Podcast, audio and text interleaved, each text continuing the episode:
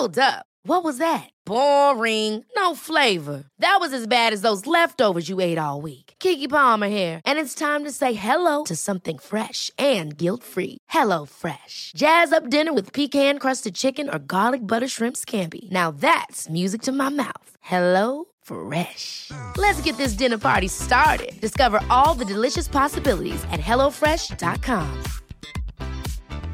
Quality sleep is essential. That's why the Sleep Number Smart Bed is designed for your ever evolving sleep needs. Need a bed that's firmer or softer on either side? Helps you sleep at a comfortable temperature? Sleep Number Smart Beds let you individualize your comfort so you sleep better together. JD Power ranks Sleep Number number 1 in customer satisfaction with mattresses purchased in-store. And now, save 50% on the Sleep Number limited edition Smart Bed for a limited time. For JD Power 2023 award information, visit jdpower.com/awards. Only at a Sleep Number store or sleepnumber.com.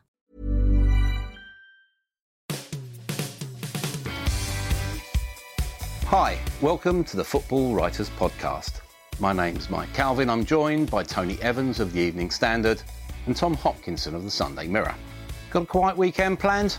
Me neither. It's not every day England are in a winnable World Cup quarter final. Sweden will be obdurate, unyielding, but Gareth Southgate's team, and it is a team, has great mental strength. Sure, there are weaknesses, but they play for each other. Belief is total. Destiny calling, Tony? Well, maybe not quite destiny, but there is opportunity. And I think, given the way the tournament's opened up and the way the teams have got through, there is a chance. Uh, I think it's still an outside chance, but you know, England haven't played well yet, and there are players there, and there is pace there that gives them a shot at this winning it. Mm. It's sort of a almost an unreal experience being favourites in the World Cup quarter final for England anyway. Can they handle that expectation, do you think? Well, being in a quarter final at the World Cup is uh, a bit of a, a new experience for uh, a lot of us. Being favourites in it, yes, I do think they can. Uh, I think there's a belief in the squad that, as you said earlier, you know, it, it's just total.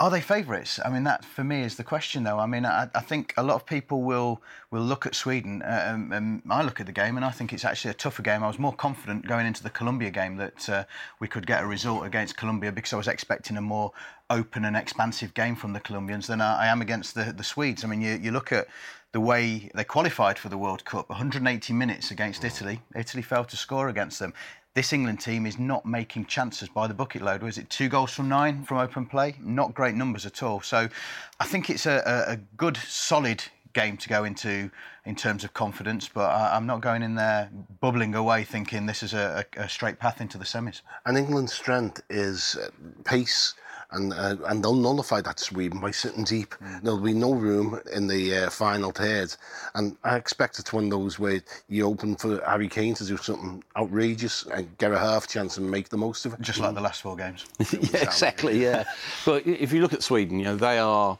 men with a plan, aren't they? Really, they have a tried and tested policy. Pretty old, experienced players who know it's their last chance. It's quite a good combination. Oh yeah, yeah. By all accounts, they were all popping champagne corks when uh, Ibrahimovic retired from international yeah. football. The same way as PSG players were when he, when he left it the club to go to Manchester United. They're a unit and they really work hard for each other. I mean, in many ways, that reflects where England do. There's a lack of penetration with Sweden, a lack of goal scoring ability. They're not going to hit you. But, you know, the thing which worries me is England's propensity to shoot themselves in the foot at the back. And this, um, at times, when they're trying to play the ball out from the defence, and, you know, and everyone's saying, oh, this is great, this is wonderful to watch. Uh, I'm, I'm, like on the edge of my seat going, ah, yeah. waiting for disaster to But, but Rick there, isn't there, with, yeah, yeah with, with that. Yeah. But credit where it's due. Uh, you know, I think John Stones and Harry Maguire, in particular in this World Cup, have grown up. I'm with you on Stones pre-World Cup, where you did think that, as you say, there's a mistake in here somewhere. I think he's matured Yeah, he has. I, I, mean, definitely over the last couple of years, the, the difference in him is unbelievable. And, and as you say, even in this short period of three or four weeks since they first reported for the World Cup, it's it, there's definite. You know, you see the characters coming over. I mean, I, I love the. Uh, there was a clip on the internet of him going over to introduce himself to Glenn Hoddle after mm. the game the other night, and Harry Maguire followed as well. I think Trippier did later as well. And and you're, you're absolutely right. There is sort of a confidence.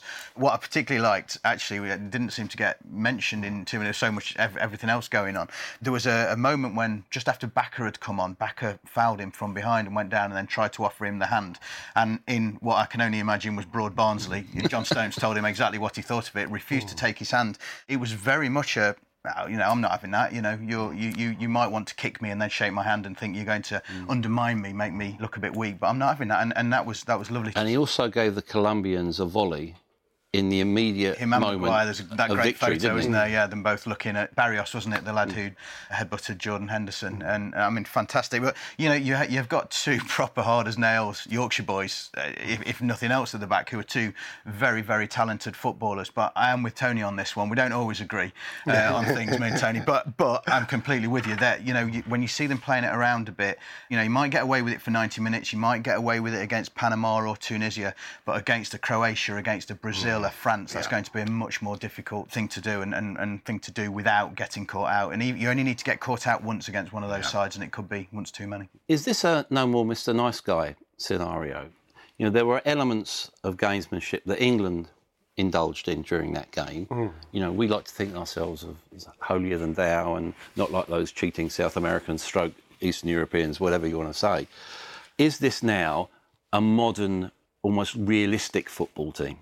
Well, I hope so. I don't. I, I still think they're a bit naive. People want to see uh, England as white than white. You know, you need a snide in the team. You know, I, I love all that. You know, it's. Uh, I, I, really enjoyed what Colombia did. You know, you need to disrupt people. You need to knock them off the game. And you know, it's one of those things. You know, simple things when other teams are getting on top. You know, Ferguson always did it. Mm-hmm. Have a player go down, foul them all the time, you know, rotate your fouls. I don't think England are as good at it as some of the other sides in it.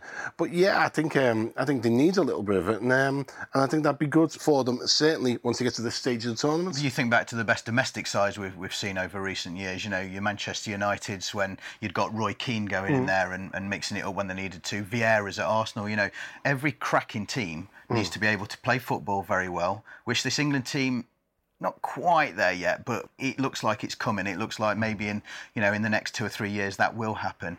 But you need that bit of spite as well. Yeah. I mean, Manchester City as well. You know, you, are telling me that Fernandinho and uh, the likes haven't put their mm. foot in, and, and you know, if, if a team comes to you and they want to play football, great, we'll play you football. Yeah. You want to come and have a scrap, we'll do that as well. I think this team is is undercooked by a couple of years. I think we will see the best of in this England team in either Euros in, in 20 or in the World Cup in 2022. So there is room for improvement. How key has Gareth Southgate's personality been in the development up to this point? I, I, think he's been brilliant for them. I mean, he's great to deal with. He's very direct. He's a good communicator. He won't clutter the minds. Uh, he's not the greatest tactician, as we saw uh, against Colombia. I think his substitutions were well, frankly awful. But he's got quiet confidence, and he's been there and done it. You know, this is a man who missed a penalty. You know, in the in the biggest game England had had for well, you know, you could argue it was even bigger than the World Cup semi-final in the Nevitt tournament at home. You know, one of them mm. uh, against Germany. So he's been there. He's done it. It felt he, quite sweet for him, didn't it? That, yeah. You know, I mm. think everyone would have been very pleased for him. Yeah, definitely. And the thing is, he's a nice person. You can't say that about the England managers of the past. Yeah. Certainly, uh, in my experience, treats people properly. That's the point with him. Yeah. Uh, you know, he's, he's, he is just a mm. proper human being, and what you see is what you get. I mean, don't get me wrong. There, there will be a, a nasty side to him. There has to be, mm. but it's always a constructively yeah. nasty side. You know, he's not going to ball someone out just for the sake of it. But then, you know, whether you're in the press, whether you're a, a fan, whether you're one of his players, whether you're part of the backroom staff, whether you're one of the higher ups at the FA, he manages everyone oh, very, very well. He, he, lets people know. Well, you look at you look at his ruthlessness, and let's look at Wayne Rooney. Where are you now? He's gone to the, the states with barely a, a, whisper or a comment. Yeah. And basically, that was a, a decision that managers were afraid of. Yeah, I mean, dealing with Wayne Rooney on his own terms. But but it's one of the most difficult jobs in, in football, isn't it? That for a manager, you know, you, again, you just to refer it to a, uh, a, domestic team side. You know, you think of the, the managers coming in at Chelsea when mm. when the great players there. I mean, Alex Ferguson did it brilliantly. Managed those. You know, he knew when his players were yeah. at the end, and, and there was only ever one winner. There was a there was an argument, or mm. in some cases there wasn't even an argument. He just made the decision and they were gone. And I think Gareth Southgate has worked with some great managers over the years, and, and I know a lot's been made of the Terry Venables influence on him. And and uh, you know, when I think back to my most enjoyable time as being a, a fan of England, uh, mm. Terry Venables, that, that Euro 96 time was, was when it was at its absolute peak because you got the same feeling with him. You got the same feeling from the players that they were there and mm. enjoying it, but you got the same feeling from Terry Venables as well that this was a bloke that everyone could relate to. And, and as when you look back at Sven Göran Eriksson now, and I, I, saw him a couple of weeks ago and did a piece with him, and he's a, he's a lovely fella, Sven, and, and very interesting to listen to. Still,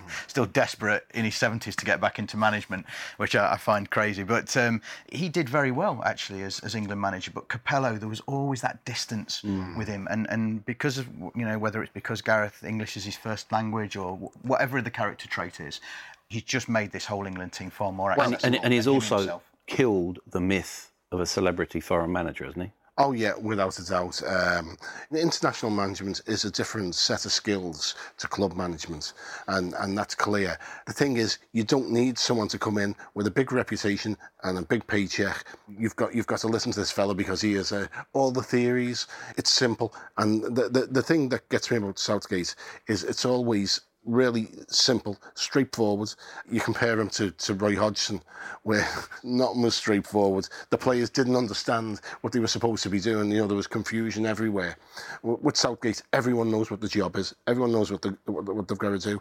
There's no philosophy there hmm. except go out, work for each other, and play. But he's not a yes man, though, is he? I mean, oh, no, if you think back no. to he was, it was about ten years ago, or maybe a little bit more recently. He was the head of elite development at the FA. Mm. Didn't like the way it was panning out. Mm. Didn't like the way the, the suits, the higher ups wanted him to mm. to interact with other people. Said no, this, this, well, this also, job isn't for me. I'm going. And, and here's someone who was a, who turned down the chance to be an England caretaker manager. Quite not, right. And, not in my plan. Not yeah. not not part of what I want to do. So he's not just going to, you know, he's not just doing what those above him want him to do. Because sorry, Tony, but he, he, he talks about you know the importance of the mental game and trusting in the process and all those sort of journey's jargon phrases that we. Beyond that, is he all about just common sense? Prepare as well as you can, do your scouting, do your preparation, get on with it. All these buzzwords sound good, and you know it's, it's uh, they can get you out of answering real questions to to a large extent. But yeah, everything is straightforward and simple, and I think that's the the best thing about the way Southgate is doing things. Everything at the moment is depending on, on Harry Kane, and he's carrying that burden brilliantly. Yeah. But if you look at it, six goals, he's only had nine shots over the tournament so far. I read a piece by Ollie Kay in the Times where he basically said he's only received 79 passes so far in, in, in all the games we've played over there. The service has got to improve, hasn't it? That is the problem position. I mean, when, when you think about the games that Harry Kane has played, I actually thought the other night, the the Colombia game was his was his best game of the tournament because you know, he didn't get the goals that maybe he got in the Panama game, but he was brilliant. You know, he worked his socks off, led the line superbly, was kicked from pillar to post, and he, he invited the three or four behind him to push on, get closer to him, and they're just not doing that, and and that is a real problem. I think Sterling. I know we'll, we'll, we'll look at Sterling in a bit more depth, but you know he's not getting to the byline as much as he should do. Neither is Jesse Lingard as well. You know Lingard was was excellent in three group games, and, and I, I, just want to see him running at defenders a little bit more than they are doing. And and, and we're lacking someone with an incisive pass as well. Alli, mm. uh, he looks off the pace. He just doesn't look like he's, he's not fit, is he? Doesn't no. look fit, no, and he's he's not. I think maybe Lingard is the closest of those three to doing what he does at mm. club level. But I just don't think Sterling and uh, Alli are quite repli- or anywhere near actually replicating the form that we know they're capable of. And Jordan Henderson in midfield is, is a willing runner. He's done a great job, but he's not the sort of man who will unlock a defence, no. who will knock the ball through to Harry Kane. It's a big burden on Kane.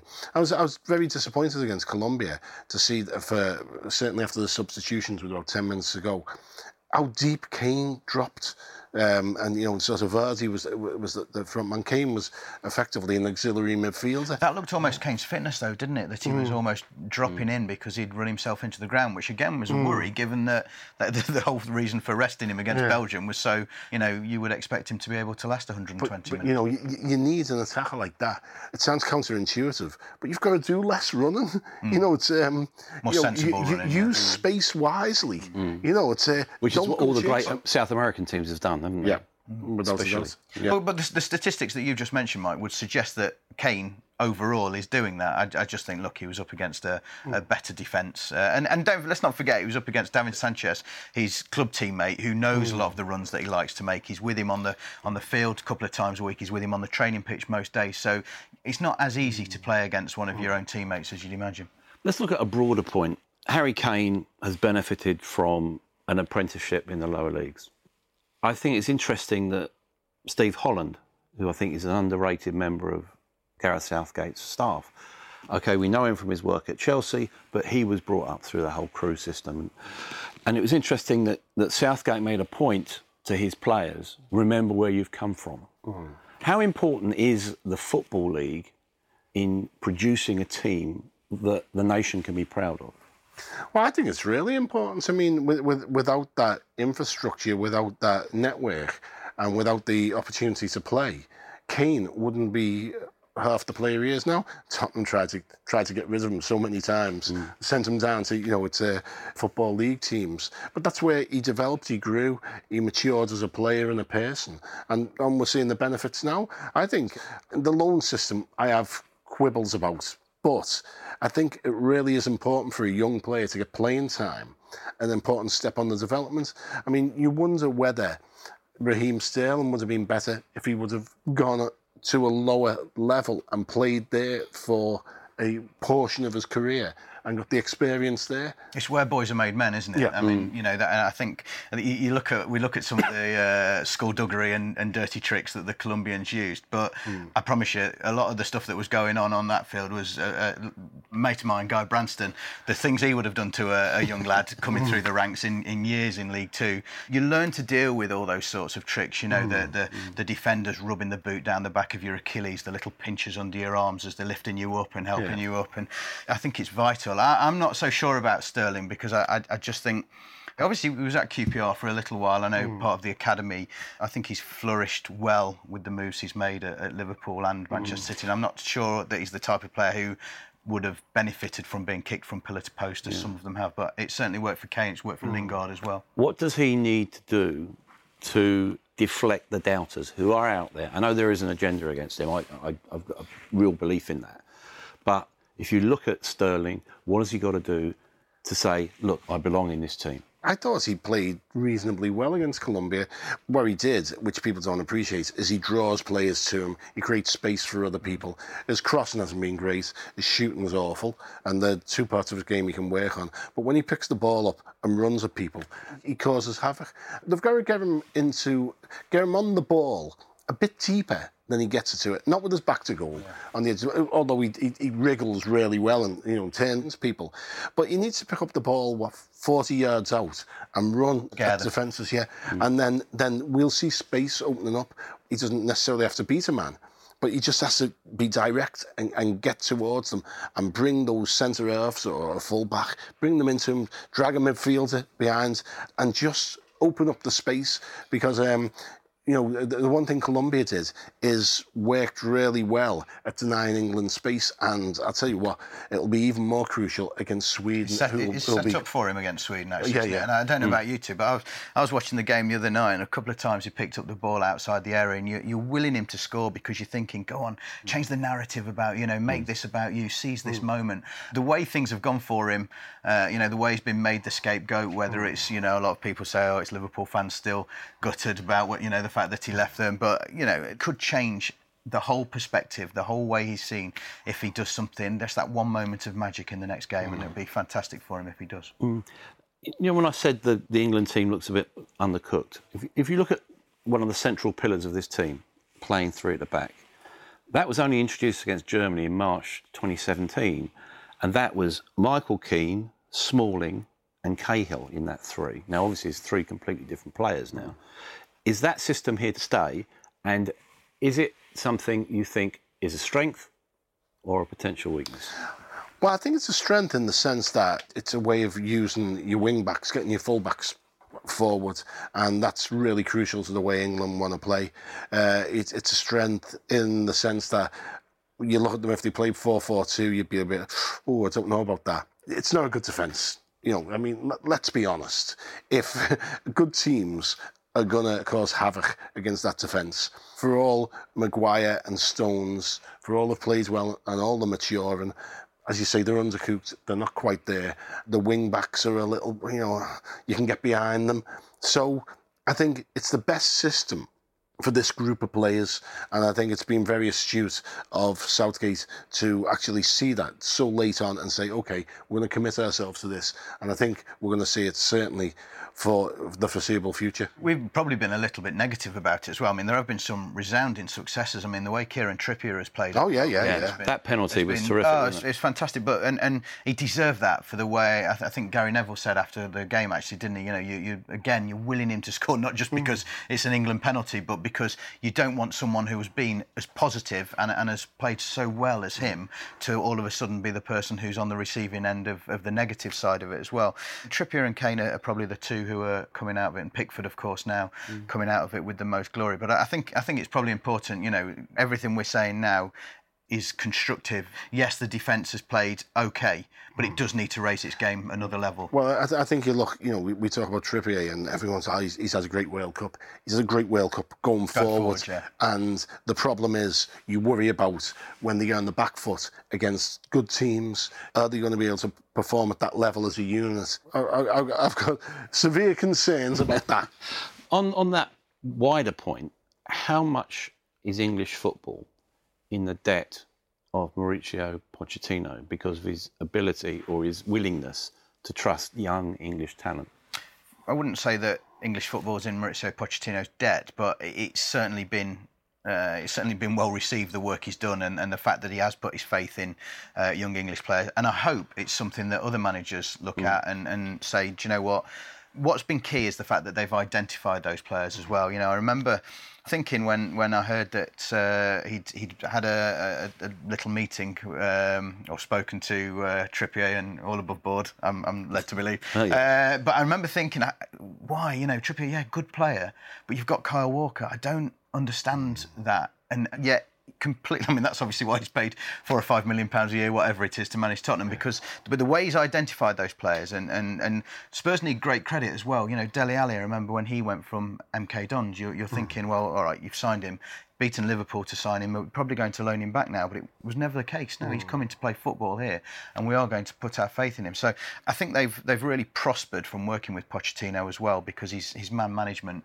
Mm. I mean, there are many many traits that he shares with Gareth Southgate actually, in, in terms of that man management. You know, that that being very personable, very open. It's all about you know these crazy handshakes that we see that the three mm. of us probably look at and think from, we're from a different uh, mm. age entirely to that. That's all through him. You know, you shake hands with every one of your teammates, mm. every one of your work colleagues every morning when you come in. It's about creating this group ethos, and that has, you know, it has mm. paid dividends for England. But I think the way the group have got themselves together.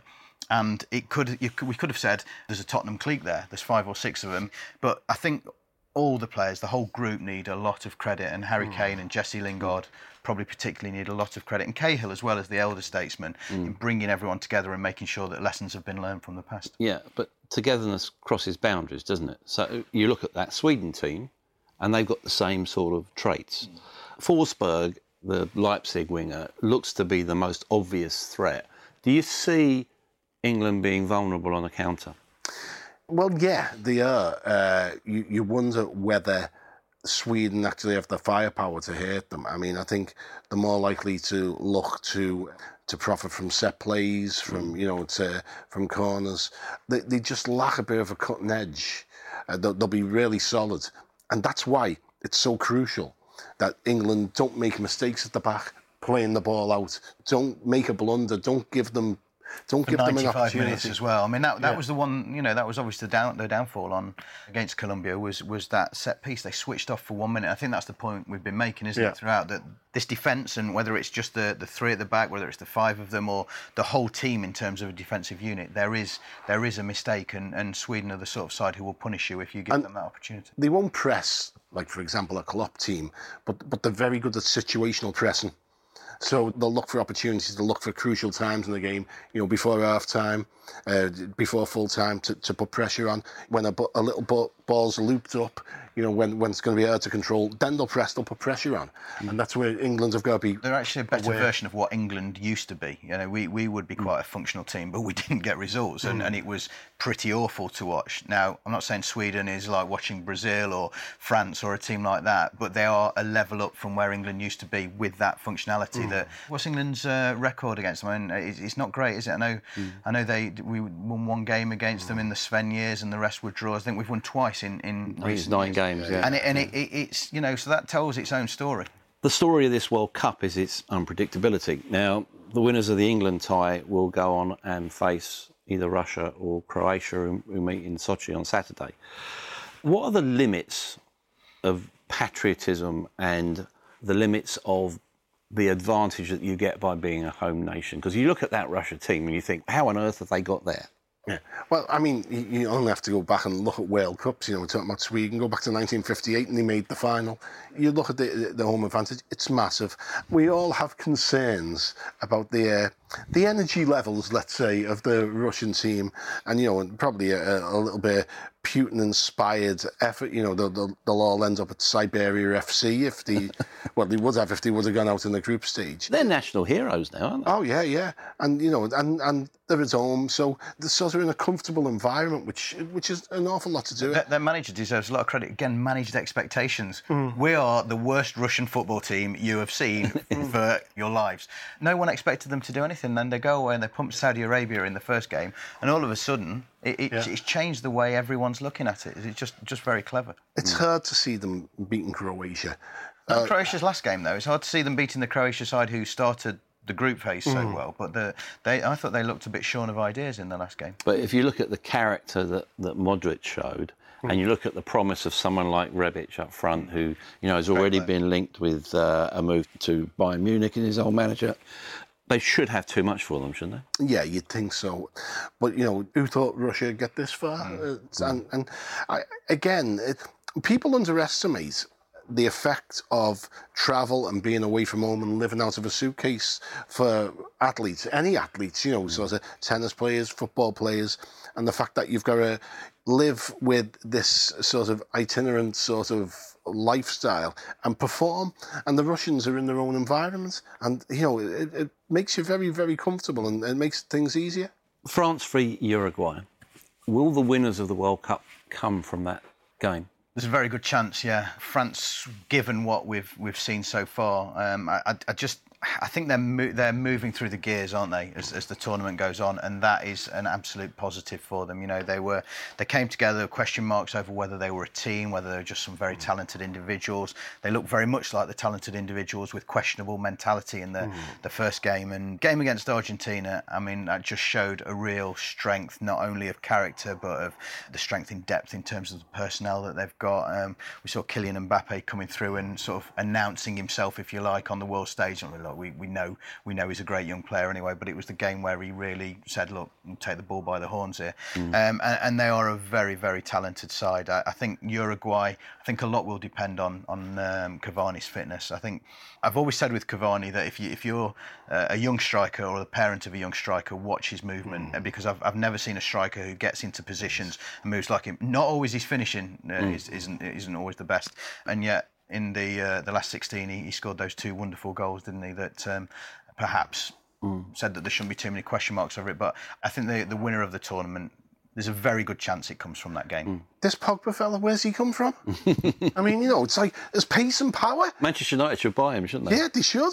You know, I mean, he's unbelievable. You know, sort of getting forward, strong, powerful. Where's he been the last couple of seasons? That one performance, he, he's playing now like he did in that 45 minutes in the second half against Manchester City, and mm. that is that is the Pogba that you pay 90 odd million pounds for. That is the Pogba that as a manager, you go to your chief exec, your your chairman, and you mm. say, whatever it takes, you sign that player, and we'll get him playing like that every week. United aren't doing that, but if he has, if he comes away as a as a World Cup winner, then United are in, in a great position for next season because the confidence that that will give him going into that is it, it will, will just be immeasurable. De- Deschamps has taken a lot of stick over, you know, the last couple of years, and quite rightly so. But he set this team up to get the best out of Pogba, and um, you know, p- perhaps a, a certain Jose Mourinho might look at it and think, "Oh, I'll have a rethink," you know, instead of I need to go and sign Kante. drop, yeah, Yeah. drop back, drop back ball. Kante, I've never ever seen him have a bad game. Have you? No, no, not certainly not that I can remember. Certainly, you're never ever going to mark him less than a seven out of ten in your your player ratings, are you? He's um, phenomenal athlete.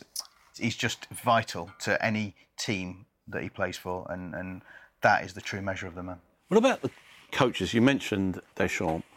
Let's look at Oscar Tabarez, 71 years old, 38 years a manager, 16 jobs. This could be the culmination of an amazing career, couldn't it? That most people aren't really aware of, is Tabarez really. Yeah, I mean, you, you know, it's amazing. You look at it, and the, way he sets the team up, they play very much to the strengths.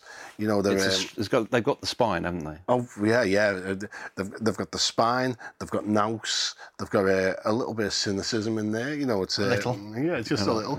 It's a game plan without any frills. They're probably not the most exciting team ever. Mm. You know, they're but the, what- they're, they're going to grind you down. They're going to make life uncomfortable for you when you've got the ball, and when they've got the ball, get it forward quickly. What go, go down? Do you think he's the best defender on form in the world at the moment? There's, there's certainly an argument for it. Yeah, I mean, I, I, I still think the best defender on the planet. If I was, if I was given, if I was a football manager and I was given an unlimited checkbook, Ramos would be the one I'd go and sign ahead of Godin. But I think you can certainly say, form-wise, he's he's playing superbly. But Tony's absolutely right about the spine of that team, and and and a lot of the character of that team, which you can imagine comes from Tabarez to Godin, you know, hmm. in the back, right? You're the one who is, you've got everything. You can see the whole picture in front of you. Hmm. And if someone's not trying, someone's not working hard enough, he's the man that the manager is looking to to, to get him going. And I think with Cavani and Suarez at the other end of the field as well, it's just the balance that Uruguay have got is when, when the three of them are all fit is absolutely perfect. Mm, as you say, probably Cavani's fitness will be decisive in this one.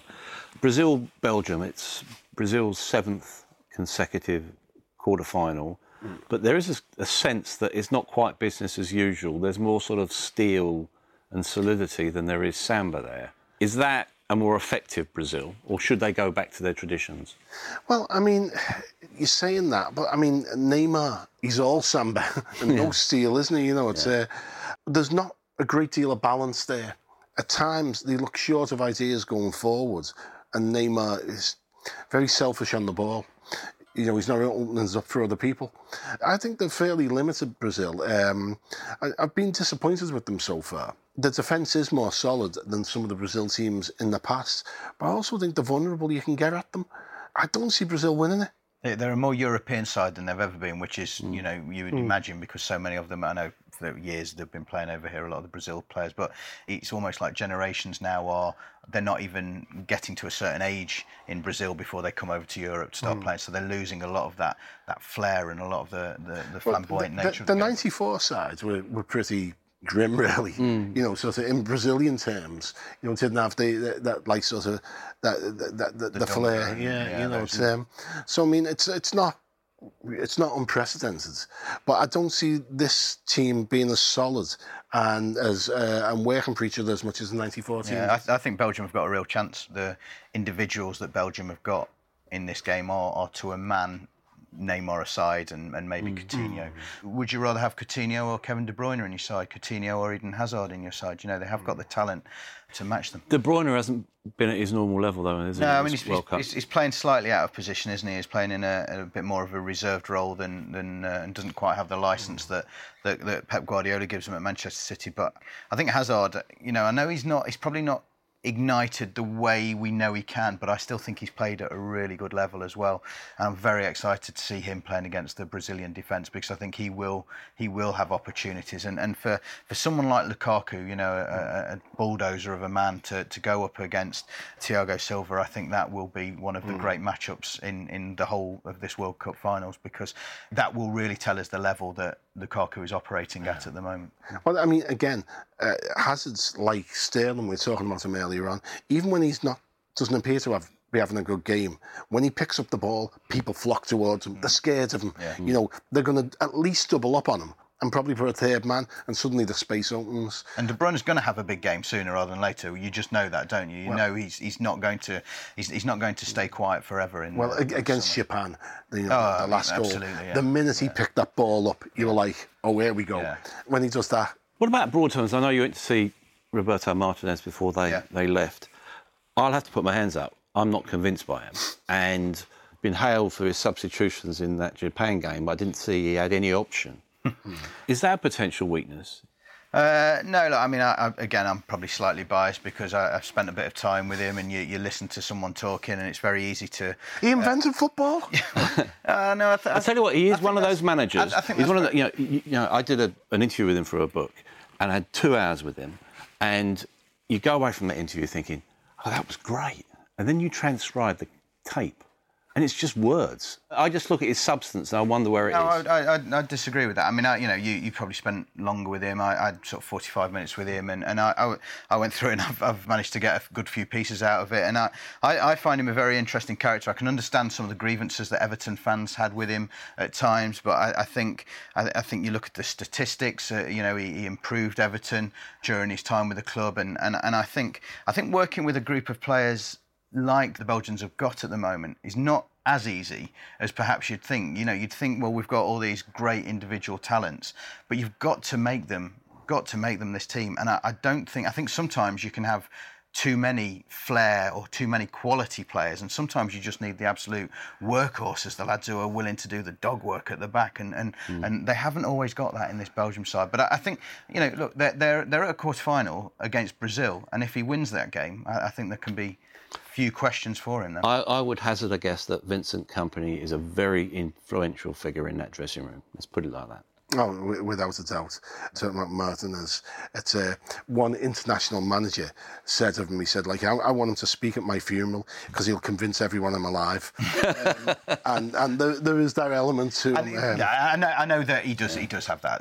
There's no, it's, everyone can see that. But uh, um, I, I just, I think yes, Vincent Kompany will be very vocal. I think De Bruyne will be. I think Hazard will be. This, these are the big characters, and I, I think sometimes the greatest management style will be to just actually mm. let them get on with it with mm. with a little word here and there. It doesn't always have to be about the manager being this central figure. Mm. Yeah. Can I just pop back to Neymar for a second because you know there are some pretty well sourced reports it seems this morning that Real Madrid are going to pay 272 million euro for him.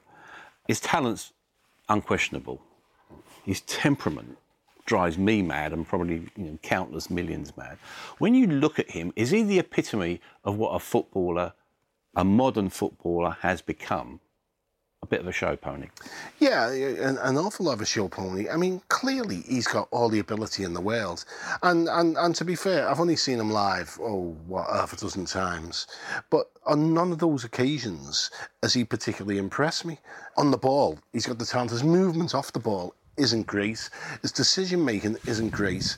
There's almost a, you know, it's um, he thinks his talent will carry him through, and it probably will. And you know, everyone will love him. He'll be a, he'll be a superstar for his entire career. But you know what? There's no generosity of spirit about him. There's no. It reminds me a bit of Zlatan Ibrahimovic. Then, in I agree with you. I've never seen him live and thought I get what all the fuss is about. It's not like mm. watching Messi or Ronaldo yeah. live when it, it, just smacks you in the face. Occasionally, you have to go looking for it a bit with Neymar, yeah. and he's clear, he has clearly got everything in the locker. But this whole trying to run games with his mouth rather than running games with the feet, when he's mm. got the capability to do that, you, you, just want to tell him just forget all the histrionics, just get on with it, forget the silly little dives. You know, yeah. stay on your feet, and you'll you'll get even more goals. But the the the Real Madrid move, I mean, this has been talked about for the last year, wasn't it? There was always mm. the suggestion that you can't go straight from Barcelona to Real Madrid these days. Mm. So PSG was the perfect sort of holding zone for him, and then off he'd go. So if Ronaldo's move to Juventus is to come in, then Neymar would be one hell of a replacement for him. Just a bit, yeah. And and character is a pretty underestimated thing, isn't it?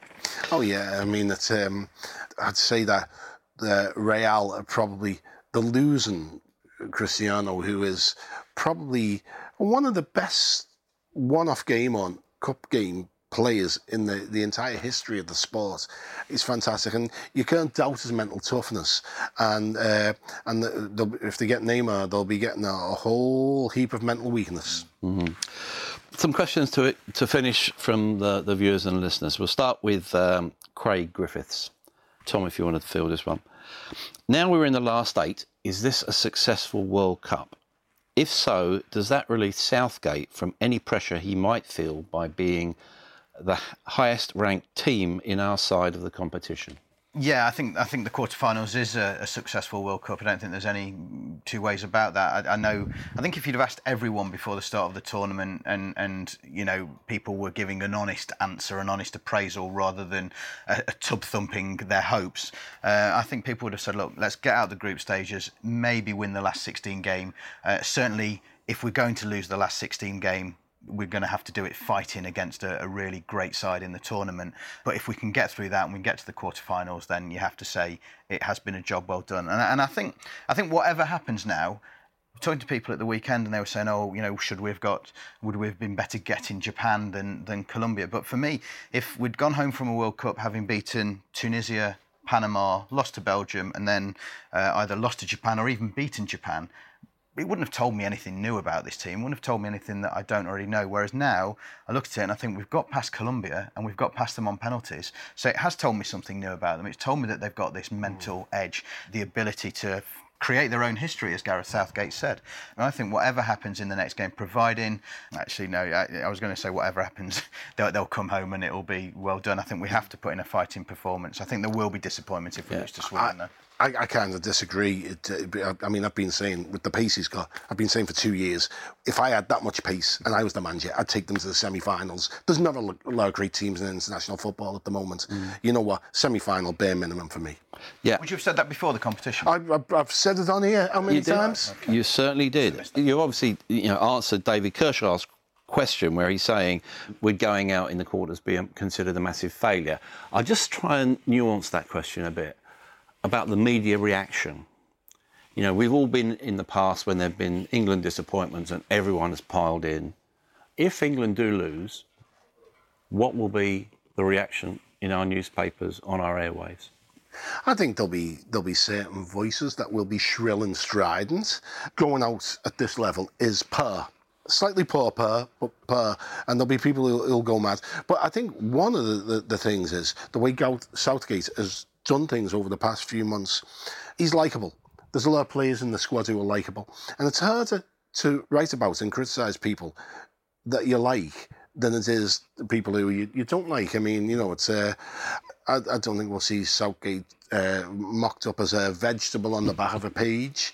One of the things is, which people don't realise, the, the, the press pack who follow England are so desperate for England to win, mm. and there's have so much emotional investment on it. People think they want England to lose. Couldn't be further from the truth. Mm. They, they desperately want England to win, and I think sometimes that desperation for them to win and the disappointments manifests itself on what seems to be irrational criticism.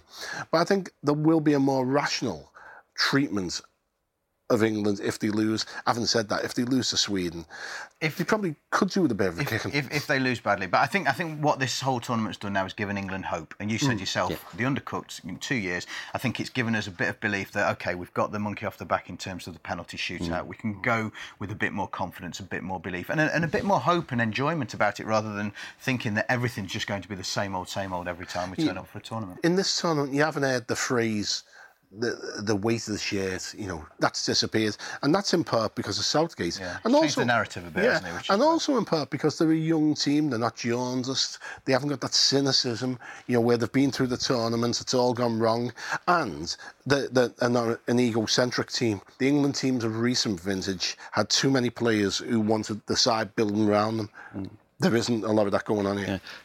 Craig Bowker asked Could the bigger nations learn from the smaller nations on how to develop players with limited resources? Yeah, obviously. I, I mean, one of my favourite performances at, at, the World Cup was Iran's against Spain. I, I, they hmm. just completely changed my opinion of, of what their football would be like and what it could be like. Um, and, and I think a lot of credit needs to go to the smaller nations for uh, for, for everything they've done at, at, these finals. I think it's. I hope we're going to see in in uh, the not too distant future a team from Africa winning the tournament, a team from Asia winning the tournament, because it has just showed that if you put your faith in in a development system and give people time and and mm. uh, let it come together, uh, it can work very well. It's the final one at Daniel Stone himself says it's a fantasy question. Which England player from any era would you transport into the team to better our chances at this World Cup? Well, great question. Yeah, very good question. Uh, well, uh, just sort of thinking about it, you think, well, Bobby Charlton's given them thrust in the midfield, given the, the way they've set up, given the, the, the weaknesses, I put Tony Adams in, right in the middle. An organiser, a leader, a defender. I'd like to see Brian Robson in there. I think you know someone really rolling the sleeves up and driving them forward from midfield, and and and be, behind three lads who we know are very creative, getting them to be as creative as they can. Be. He dislocates his shoulder just before half time, first game, and then yeah, you know. Yeah. I'd love to see but, the yeah. serenity of, of, Bobby Moore at the back, to be honest. Yeah, sure. Oh, look, we, we could, I mean, Gre- yeah. yeah, if you imagine putting Greavesy up front and saying, yeah. there you go, there's, there's, there's five chances, Jim, well, would win the World Cup, wouldn't we? I mean, I, I, I, think they're all great calls, but, you know, it's um, I think people forget how good Brian Robson was. Yeah. Really top class. Yeah, absolutely. So finally, it's prediction time. We'll work out whether you think England will get to the semi-final. I want your last four, please. I think England and Croatia will uh, be on one side. I think France uh, uh, will go through. Uh, Belgium, despite Martinez not. yeah. So, if you've got Belgium in, who else? Yeah, Belgium. Uh, I think France will beat Uruguay. I hope England will beat Sweden and Croatia have got to beat Russia. I, I love, I love Croatia, uh, one of the great countries on the planet. Uh, but I, I, I, think Russia. I, I, just think I'd fancied Croatia all the way through this tournament until the last 16 game, and they just it was almost as if they peaked too soon. Russia, whole nation behind them. I think they might just have the edge.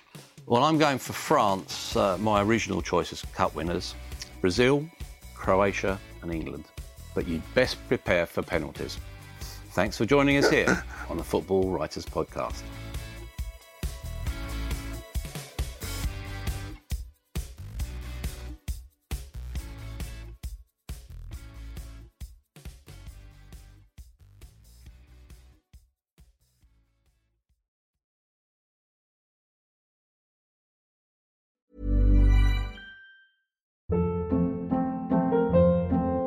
Hold up. What was that? Boring. No flavor. That was as bad as those leftovers you ate all week. Keke Palmer here, and it's time to say hello to something fresh and guilt-free. Hello Fresh. Jazz up dinner with pecan-crusted chicken or garlic butter shrimp scampi. Now that's music to my mouth. Hello Fresh. Let's get this dinner party started. Discover all the delicious possibilities at hellofresh.com. When you need mealtime inspiration, it's worth shopping Kroger, where you'll find over 30,000 mouthwatering choices that excite your inner foodie. And no matter what tasty choice you make, you'll enjoy our everyday low prices, plus extra ways to save, like digital coupons worth over $600 each week. You can also save up to $1 off per gallon at the pump with fuel points. More savings and more inspiring flavors make shopping Kroger worth it every time. Kroger, fresh for everyone. Fuel restrictions apply.